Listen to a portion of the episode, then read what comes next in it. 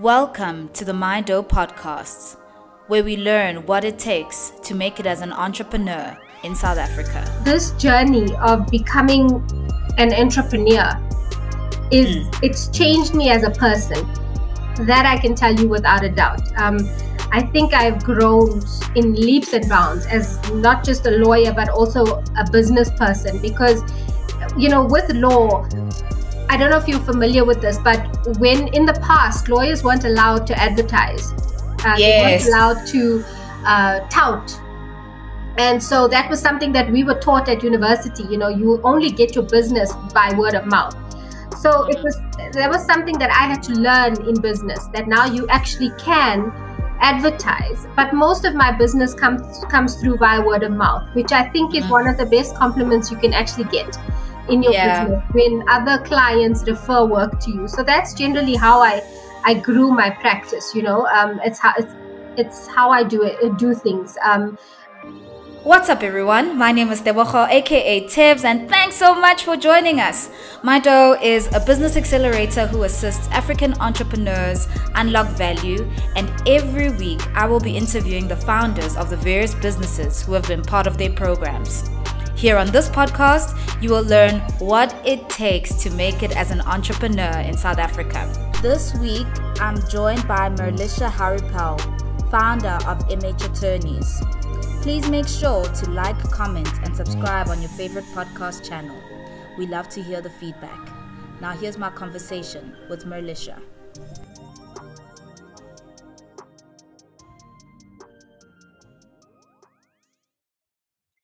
Welcome to the MyDo podcast. This week I'm joined by Merlisha Haripal, founder of MH Attorneys. Merlisha is a commercial attorney specializing in general commercial advisory and litigation and a specialist in employment and labor law.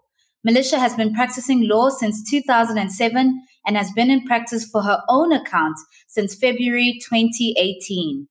In present times, practical legal advice is crucial to obtaining positive results for clients. MH Attorneys offers pragmatic, real life solutions to their clients' problems.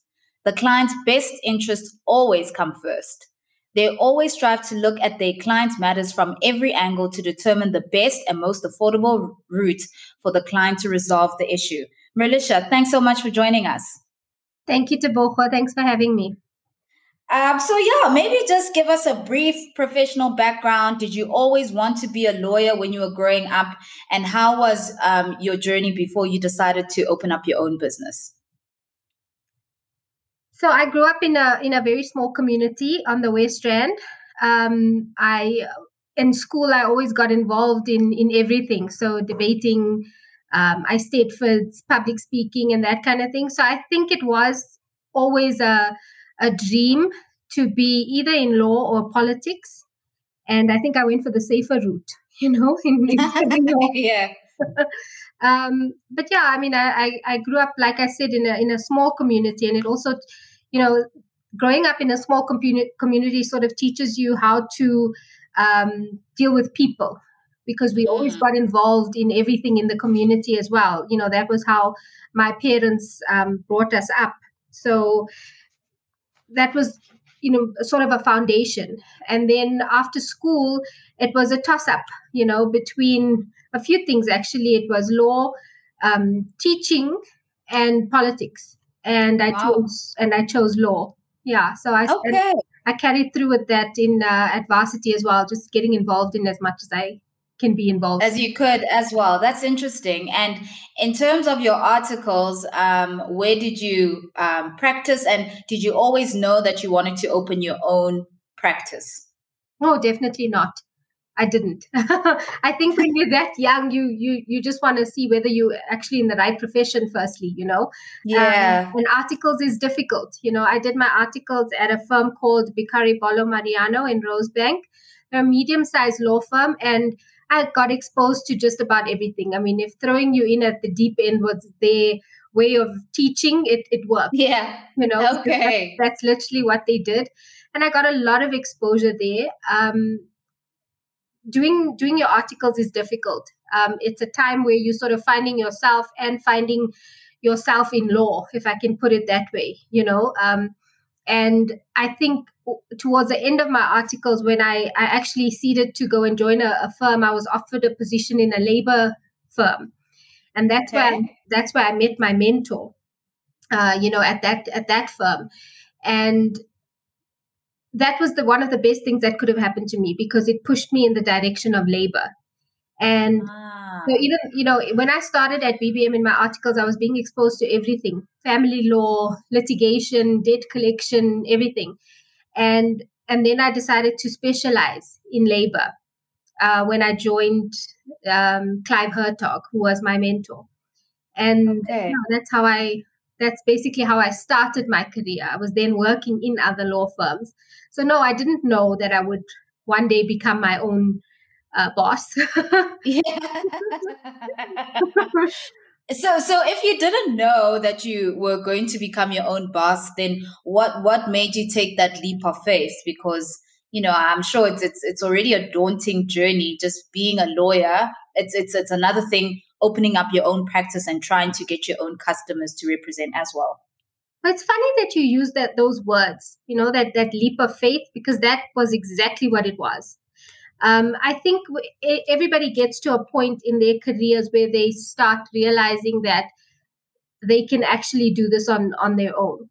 Um, yeah. So, like I said, you know, I worked for a number of other law firms, and then I got to a point where I thought, you know, I'm writing these fees, I'm working these hours, and then I'm getting my salary at the end of the month, and that's it.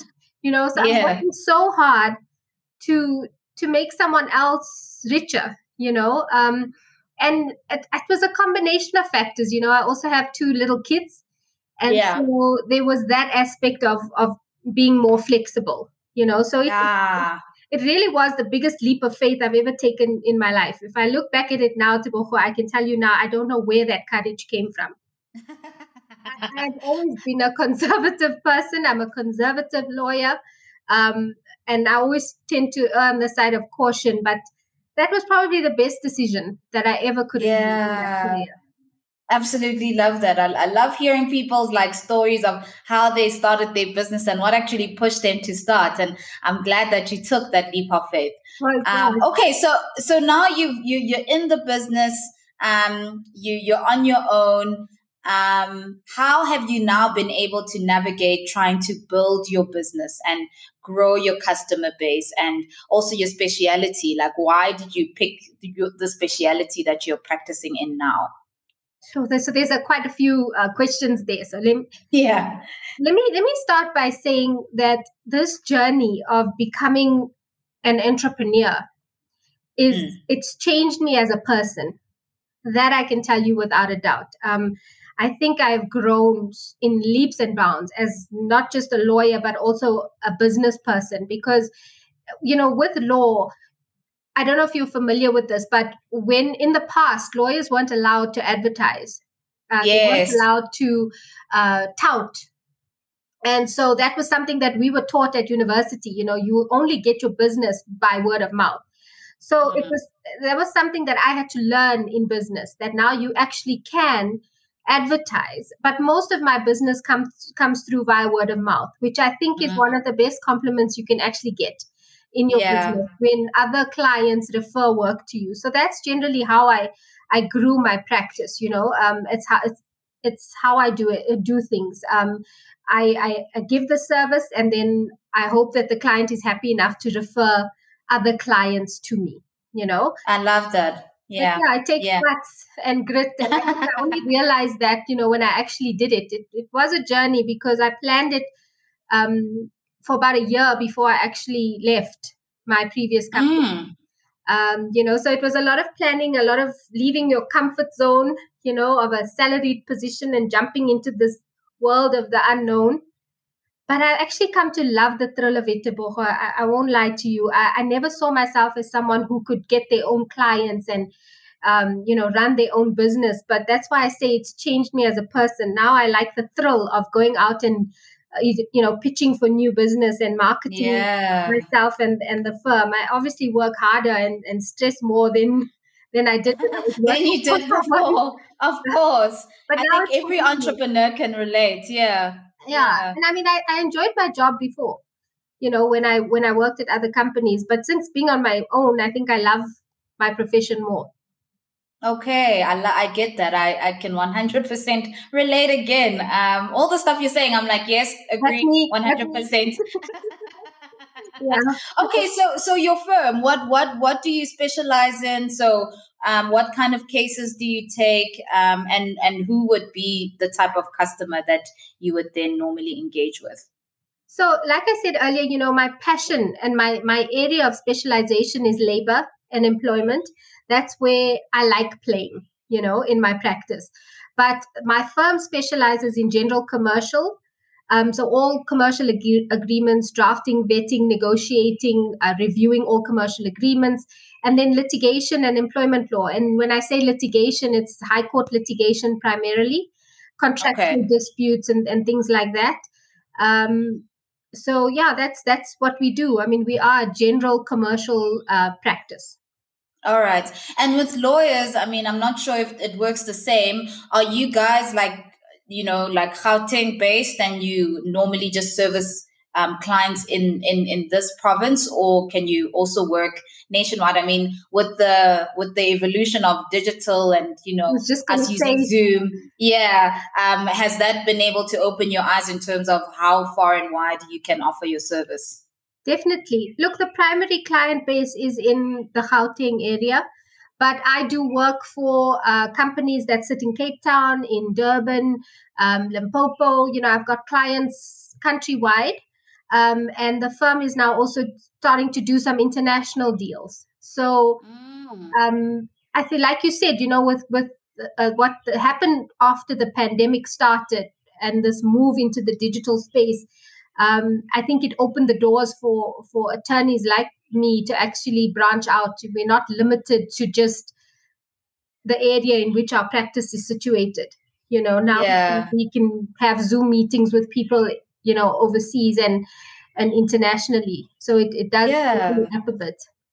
Yeah, it's it's actually crazy that like all these digital platforms which we're so comfortable with today were things that we never used before and people always insisted on face-to-face meetings but i guess the the pandemic has come with some i guess evolution in how we work as well. So i guess that's good for you. Yeah yeah. In the legal profession itself the boho it has evolved literally overnight because our court system i don't know if you know lawyers kill forests you know, yeah. the amount of paper that we use. But, yeah, that you use. Yeah. But now our courts are also moving into online. You know, we have a system at the High Court called CaseLines, and we upload documents there. So it's also now saving us as attorneys time, and that in turn saves the client money because now we don't spend mm. hours driving to court or you know driving to deliver documents and things like that it's all happening digitally as you know meetings are happening on zoom and teams and you know so it does save a lot of time to do things. Yeah. I do miss the face-to-face interaction but it does save time. Yeah you can't have it all right?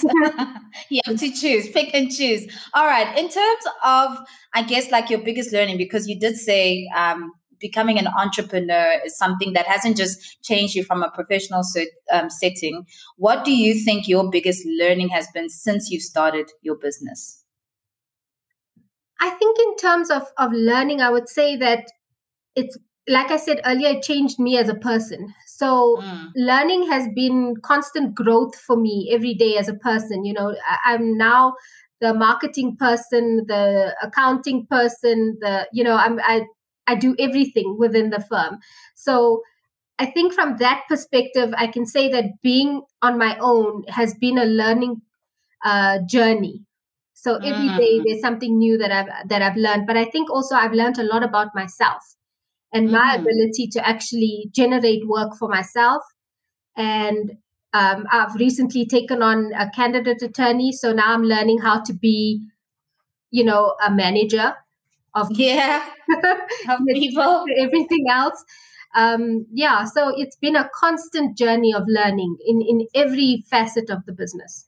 You know? Absolutely love that. Yeah and i think continuous learning you know we always hear that phrase and we normally just think it's attending a course and getting your cpd no. points but there's on the ground real life learning that's exactly that what happens. It is. i can't pick one thing. It's it's a it's a journey. It is definitely yeah. Yeah. Yeah. And uh, for mh attorneys what are your future aspirations for your business? Where do you want to see it grow to so look, I, am in my fourth year on my own now, um, and I always say that if I made it to three years, then the sky's the limit. You know, um, so my approach to business has always been to grow steadily um, and always maintaining that upward trajectory, even if it's a slow upward trajectory. As long as we're moving in that direction, I'm happy. Um, in the next five years, I, would ideally like to see my my candidate attorney grow into a fully fledged and successful attorney in my firm possibly yeah. in a higher in a higher position and training younger recruits herself. I'd like the firm to be in a stronger strong enough position to be able to hire more uh, young attorneys who can grow within the firm. And uh, you know, in doing this, one of my my life goals has also always been to empower young women because mm. I don't think um, I had that confidence or, or knowledge that I would ever be an entrepreneur myself. And I think a lot of young women particularly from previously disadvantaged backgrounds, feel the same. You know, um, so I can start this by hiring women and training yeah, becoming 100. not just good lawyers, but business people. You know, who will one day possibly even become my partners here at the firm. Hmm. You know, love that. Love that. Absolutely love that. I mean, you're you're a woman after my own heart because all the causes which are important to you are what's important to me. Well, I think we okay. have to be. We have to have that. It's up to us yeah. to to to foster that in young women. Yeah, uh, absolutely agree. Okay, if people want to get a hold of you, your firm, what are your website details? Are you, I mean, I don't know if lawyers can be on social media, you know, no touting, like you said. Um, yeah, how do people get a hold of you? So um, I, I do, do I give you my cell phone number? well, you, well, you give how yeah. How do clients get a hold of you? Yeah. Um. Well, I am on LinkedIn. Um. I am on um uh, on LinkedIn, and I have a website. It's www.mhattorneys.co.za, and um, my email address is melisha at mhattorney.co.za. So okay, fantastic. Yeah, that's enough. I think as long as there's a website and people can find you online, then that's that's all that's required. But this has been really insightful, Melisha. Um, thanks so much for joining us on the MIDO podcast. Thank you so much, Boho. I appreciate the time. All right. Cheers, man. Thanks so much for making it to the end of the podcast. Hope you learned a thing or two. If you want to find out more information about MIDO, please go check out the website. It's www.mido.co.za. Don't forget to like, comment, subscribe. We love to hear the feedback. Till next time, cheers.